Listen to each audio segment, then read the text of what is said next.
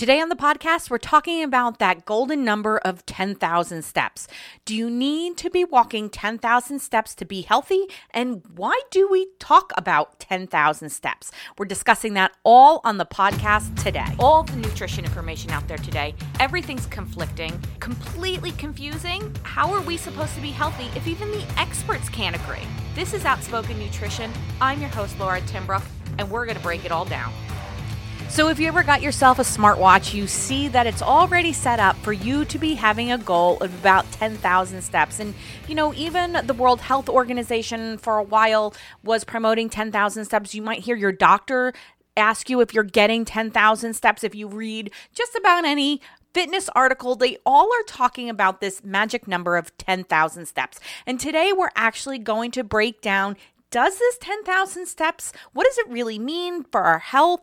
What does the study say? And should we actually be walking 10,000 steps every day? So, before we get started, I wanted to talk to you real quickly about the importance of tracking your fitness. We should be tracking our fitness somehow, whether we're food journaling, we have a smartwatch. Most of us all have a smartphone in our pocket. That smartphone has the ability to track your steps, and you can use something like Google Fit or MyFitnessPal or a Fitbit, and we can track stuff like that. But it's a good idea to have a baseline understanding of how much we're moving every day. Because one of the craziest things I see is I'll see a lot of people that tell me they move a lot, that they don't have much of a sedentary lifestyle. But what they don't realize is how many steps they're taking. A lot of times they're shocked when they put on those fitness watches and find out they only have two to 3,000 steps a day. Especially for my shift working professionals, you are on your feet all day long. And it's crazy when sometimes you look at that watch and realize you've only done three or 4,000 steps a day, but you've been on your feet all day, and you have been, but you've been on your feet all day in a static position or maybe just shifting back and forth a little bit. So it's a really good idea to have an understanding exactly how much we're moving, and that gives us a baseline of where we go up from there, where we can go down from there. It just allows us to see the data. And really, no shame in that data. Data is just simply data. If you're not hitting your 10,000 steps every day, well, I think you might be kind of happy with this podcast. So, one of the things we want to get into before we start getting into the steps is the difference between movement and exercise. And I think a lot of times these two com- terms get confused. Listen, movement is just our baseline, it's how much we are moving throughout the day. You could be moving and not necessarily, I'm using my air quotes over here, exercising, and vice versa. You could be exercising, but really not having much movement for that day. So, movement gives us our baseline. And this is where smartwatches or your phones or any kind of pedometer really comes into play is it gives us that baseline of movement. You will be shocked to find out some days you move significantly less than other days, and some days you move significantly more than other days and you have no idea. I know when I'm working in my office and I have a lot of office work, I might only move two to 3,000 steps, but on the weekends where I'm running around, I could be closer to 18,000 steps. So there is a really big difference between 4,000 steps and 18,000 steps. And the crazy thing is, a lot of times we're eating the same. And we're going to talk about that in the end on how all of this information helps us structure how we eat a little bit more because if you're moving 18,000 steps, your energy expenditure is going to be significantly more. So we want to offset that a little bit more. Is 10,000 steps that magic number? Well, maybe not. You know, the crazy thing is is when I started researching this because I always just kind of went around with that 10,000 steps too and because my nature is to kind of question things, I started looking into does that 10,000 step count really matter? Because, you know, I know a lot of my shift working professionals, they would either be way over that number or way under that number, depending on their job, their task at hand, day to day. It could vary widely. So I wanted to kind of see, and what I ended up finding out is it looks like this 10,000 step number came from marketing in the 60s with a Japanese pedometer. And the whole thing was based on this Japanese pedometer that was called Manpo-kei, which meant 10,000 meters, which eventually got translated to 10,000 steps, and the world kind of picked it up and ran with it.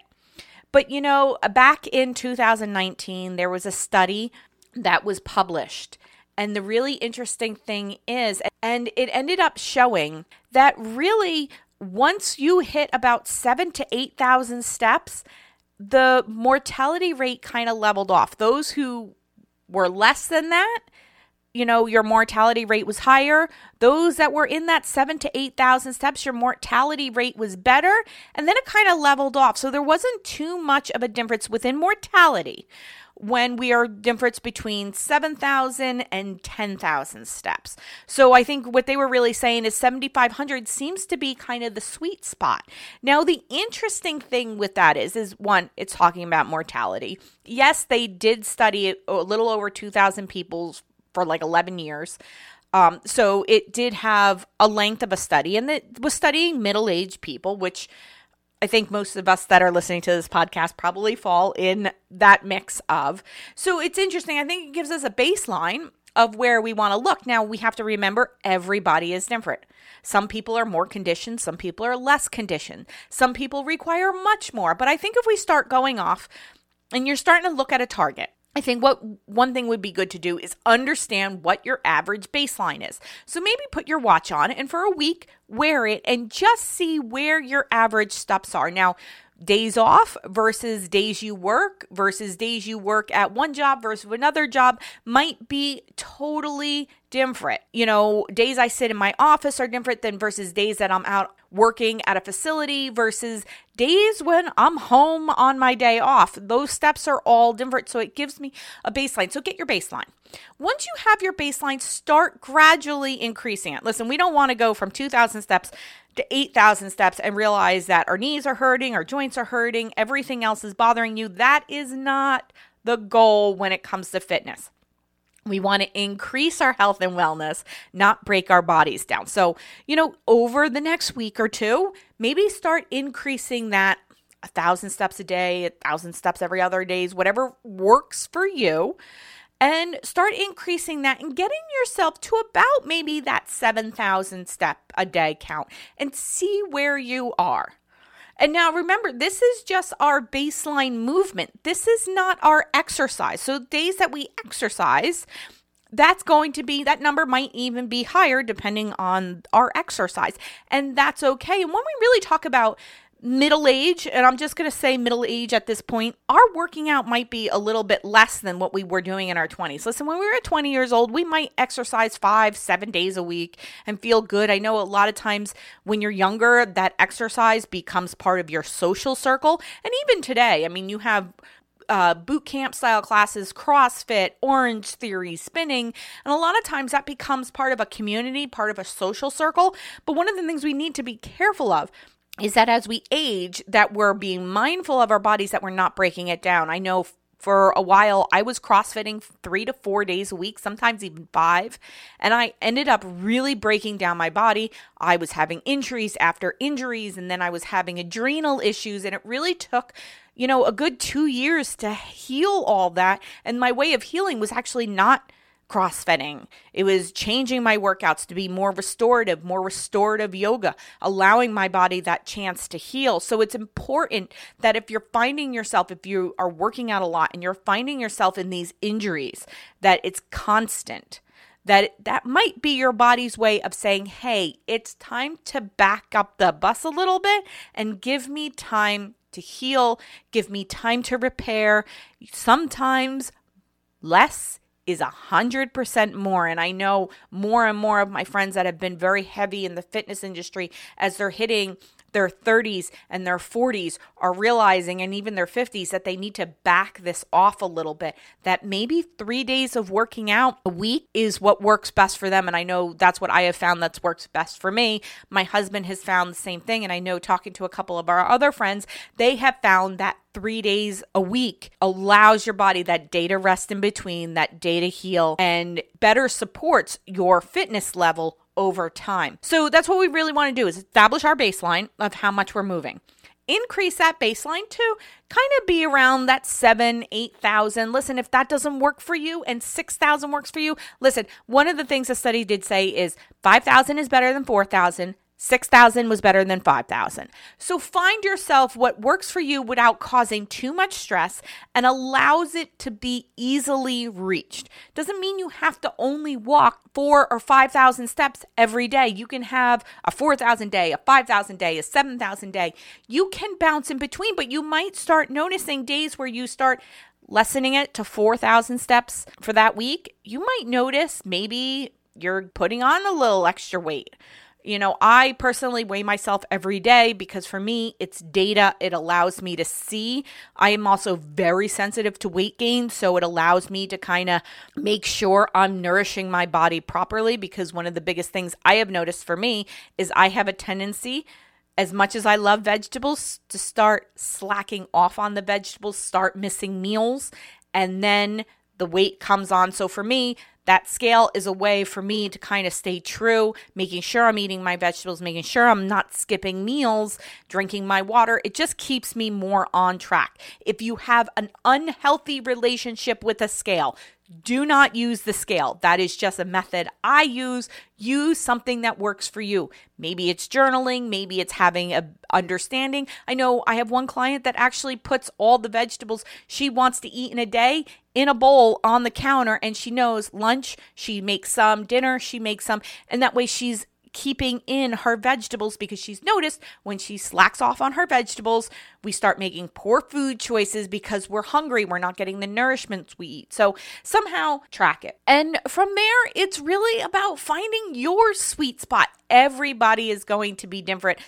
I know from talking to uh, Lynn Versitas, who has been on this podcast multiple times, um, her sweet spot for walking is closer to 15 to 18,000 steps. I am a mine is eight to nine thousand steps. That's where I feel the best. That's where I know I'm getting the movement I need. That's where I start making better food choices. And that's a big thing is when you start getting in those steps that make you feel good, you are in a better mental spot, you are making better mental choices. It's a whole mindset that comes in when you are seeing that type of movement. And this brings us to the last point I want to make is when we're talking about, let's say you move 5,000 steps during the week, but on the weekends you're busy, you're gardening, you're running around with your kids, you're doing activities, you're going hiking. And that step count is now closer, let's say, to 15,000. How you are going to need to nourish your body 5,000 steps versus 15,000 steps is going to be different. And I see a lot of people on the weekends, this is where their diet kind of explodes. If they've been tracking that, they notice their snacking gets a lot higher on the weekend.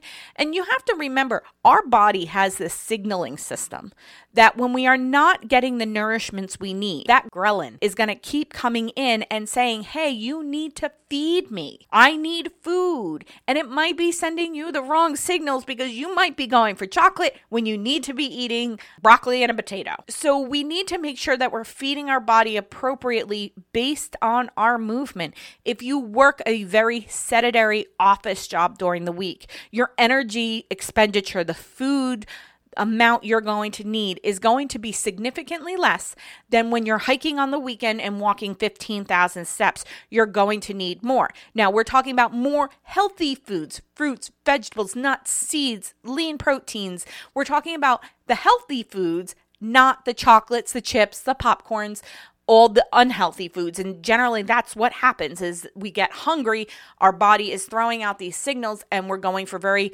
heavy very carb laden foods because our body needs energy. So we want to make sure that we are tracking our steps. We are adjusting our diet specifically based on what our body needs.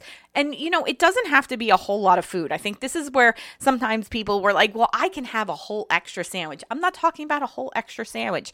Maybe it's just adding in an additional snack. You know, maybe during the week when you're at a sedentary office job, you don't need the snack. You just need breakfast, lunch, and dinner if that works for you. Maybe on the weekend, you put in an extra snack. Maybe it's an ounce of nuts. Maybe it's some fruit and almond butter.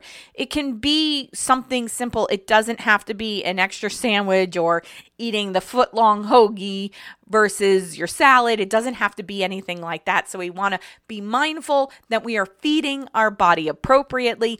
And if you don't hit those 10,000 steps, it is okay. If your watch is already set to those 10,000 steps and you are not reaching those 10,000 steps every day and it's making you feel guilty, well, take a moment, learn how to recalibrate your watch and put it down to maybe seven or 8,000 steps or 7,500, whatever works. But listen, if you're only wa- work- walking 4,000 steps every day and it's set to 10,000 steps and you're never reaching that goal, maybe let's set it to 4,500 steps so we can get some good feeling that we're achieving the goal, we're reaching it. And then maybe each week we are creating that goal a little bit higher until we get to a spot that works for us.